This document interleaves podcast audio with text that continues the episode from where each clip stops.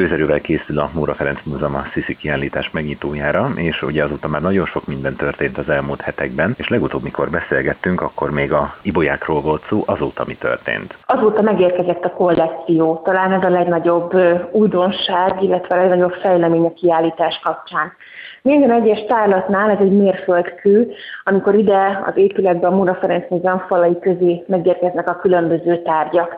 Egyrészt ugye ez egy nagyon komoly mm, szakmai egyeztetési, szerződéskötési folyamatnak a része, illetve bizonyos szempontból hát a félig meddig a vége, hiszen amikor elkezdünk egy tárgyalást valamilyen kollekcióról, vagy műtárgyakról, akkor ez egy hosszas folyamat.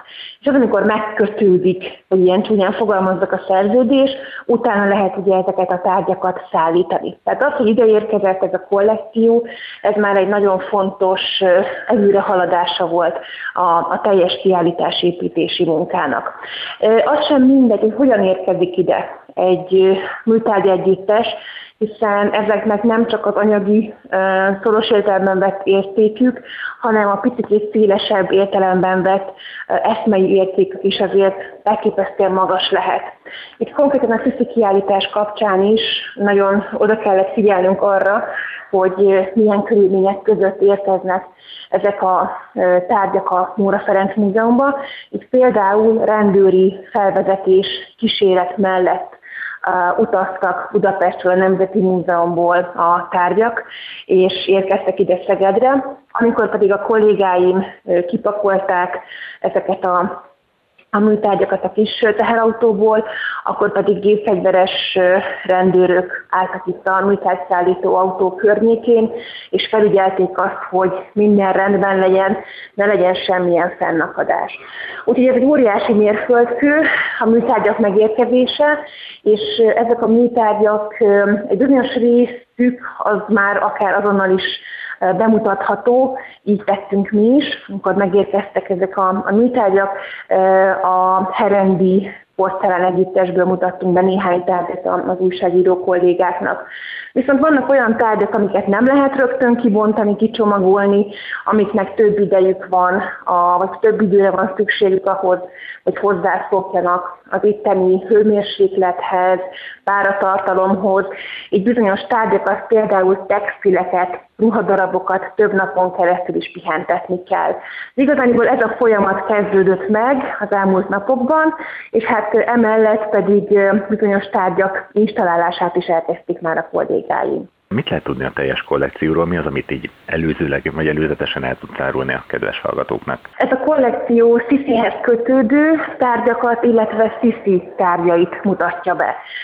Olyan használati tárgyakat, ugye volt szó erről a porcelán étkészlet darabról, vagy például van üvegből készült pohár, korsós szerűség, amik az ottani budavári palota háztartásában, udvartartásában forogtak, tehát ugye ezek ott voltak Sziszi asztalán is, illetve vannak olyan tárgyak, amik viszont egészen konkrétan hozzá köthetőek, Erzsébet királynéhoz köthetőek.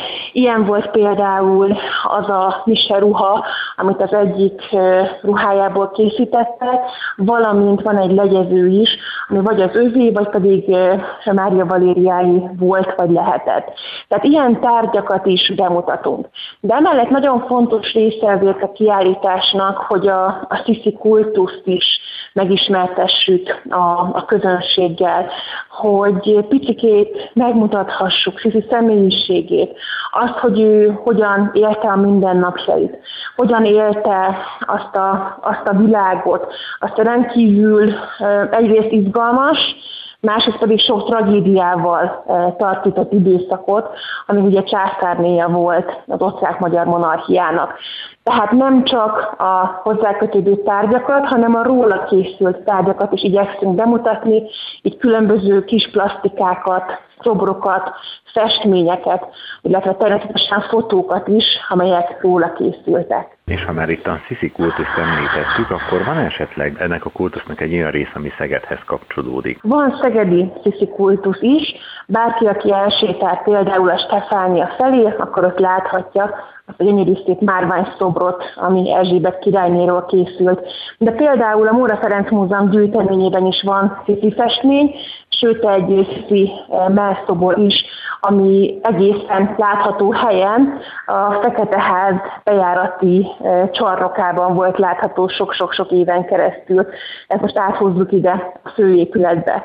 Illetve természetesen eh, abból a szempontból is fontos Sziszi a város számára, hogy ugye a újjáépítés, a nagy utáni újjáépítést félig menő ugye figyelemmel követte Ferenc József, el is jött a járvény utáni napokban, és hát természetesen ez ugye a későbbi újjáépített szegedi látogatás érintette Sziszit is.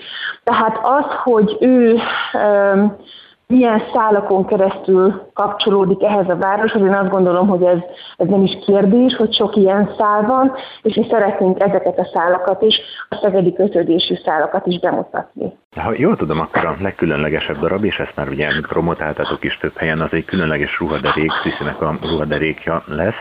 Mit lehet tudni erről a tárgyról, és ha jól tudom, akkor ez a ruhadarab is még pihen? Ez a tárgy, ez picit furcsa ez az elnevezés, hogy ruhaderék, de tulajdonképpen ez egy klasszikus, hosszú ruhának a felső része, így is fogalmazhatnánk. Ez azért különleges, és azért hát drámainak is nevezhető ez a ruhadarab, mert ezt viselte akkor Erzsébet királyné, amikor leszúrták, amikor meggyilkolták 1898-ban Genfben. Úgyhogy ezt a, ezt a tárgyat, ezt a ruhaderekat, ezt nem nagyon szoktak kölcsönadni a Magyar Nemzeti Múzeum, úgyhogy nekünk ez nagy büszkeségünk, hogy ide mégis elengedték ezt a tárgyat, és ide mutathatjuk. Ez egy nagyon drámai esemény, azok a körülmények, amik összejátszottak, ahogy meggyilkolták Erzsébet királynét.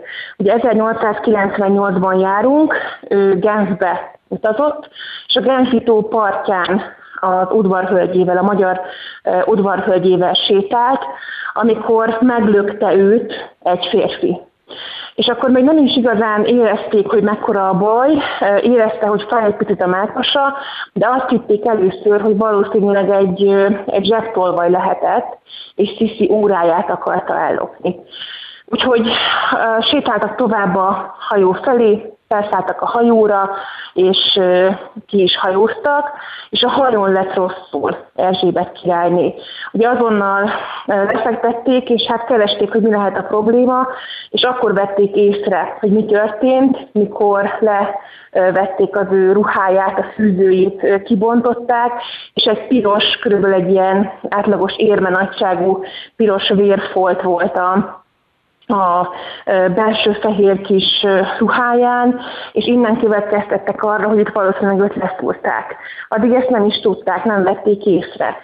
Ez a férfi ugyanis, aki neki ment, ő egy olasz anarchista volt, aki célként tűzte ki, hogy egy uralkodót megpróbál meggyilkolni, egy merényletet kíván elkövetni, de máshogy jöttek ki a számításai, és ő alapvetően nem is szifit szerette volna megölni, meggyilkolni, de megtudta, hogy ott van Genfben, és hát sajnos sikerrel járt, mert Tifi mellett tényleg csak egy, egy udvarhölgye volt, nem volt körülötte biztonsági személyzet. És hát sajnos hiába indult vissza azonnal a hajó a kikötőbe, hiába vitték őt azonnal hordágyon a, a szállodába, ahol már orvosok válták, sajnos túlságosan késő volt ugyanis ez a szúrás, ez a szívét, illetve a tüdejét is károsította, és hát sajnos, sajnos ott elhunyt. Ez egy tényleg drámai része a, a történelemnek, és ezért is mondom azt, hogy ezt a ruhadarabot, ezt, ezt nem lehet beárazni, fogalmazhatok így, ugye ez egy eszméleg felbecsülhetetlen értékű ruhadarab. Ezt a tárgyat tudjuk bemutatni Szegeden, ami tulajdonképpen a kiállításnak a, a központi eleme lesz, a legfontosabb tárgya lesz. Éppen ezért, mivel ez textil darab, tehát pontosabban sejemből készült ez a, ez a ruha, ezért rendkívül szigorú műtárvédelmi előírások vonatkoznak rá. Eleve több napon keresztül ezt pihentetni kell, most már lassan egy hete pihen, illetve folyamatosan biztosítani kell az állandó pára és hőmérsékletet, amit itt a kollégáim természetesen folyamatosan felügyelnek, illetve amikor majd kiállítjuk ezt a tárgyat, akkor a fényviszonyokra is figyelni kell. Egy meghittebb világítás várja majd a látogatókat a kiállítótérben, mert ezt a tárgyat nem érheti direkt éles fény. Tehát amikor azt mondjuk, hogy például vakú nélkül szabad csak fotózni egy múzeumban, az nem vízből van, ha fogalmazhatok így, hanem mind-mind azért van, hogy egy tárgynak az élet hosszát lehessen tovább húzni, hogy minél több nemzedék láthassa ezt a, ezt a ruhadereket. Még egy érdekes része ennek a ruhának az az öv, amit a ruhadarék alatt viselt Sisi. Ez azért érdekes, mert ez jól mutatja, hogy milyen extrémen vékony volt az ő dereka, még a 60 éves kora környékén is.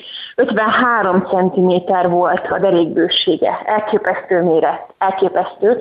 És ha valaki látja majd és megnézi majd ezt, a, ezt az övet, akkor azon, mindannyian ráfognak, illetve rá fogunk majd csodálkozni, hogy tényleg egy mennyire vékony, mennyire törékeny testalkatú hölgyről volt szó. Gondolom itt magának kiállításon is, a, tehát a látványtervek minden az már ugye elkészült. Nagyjából, hogyha besétál a látogató, akkor um, hogyan elképzelje a kiállítást? A kiállításon kettő szín fog majd dominálni, az egyik a fekete lesz, a másik pedig egy ilyen púder rózsaszín, nagyon szép, eh, finom rózsaszín.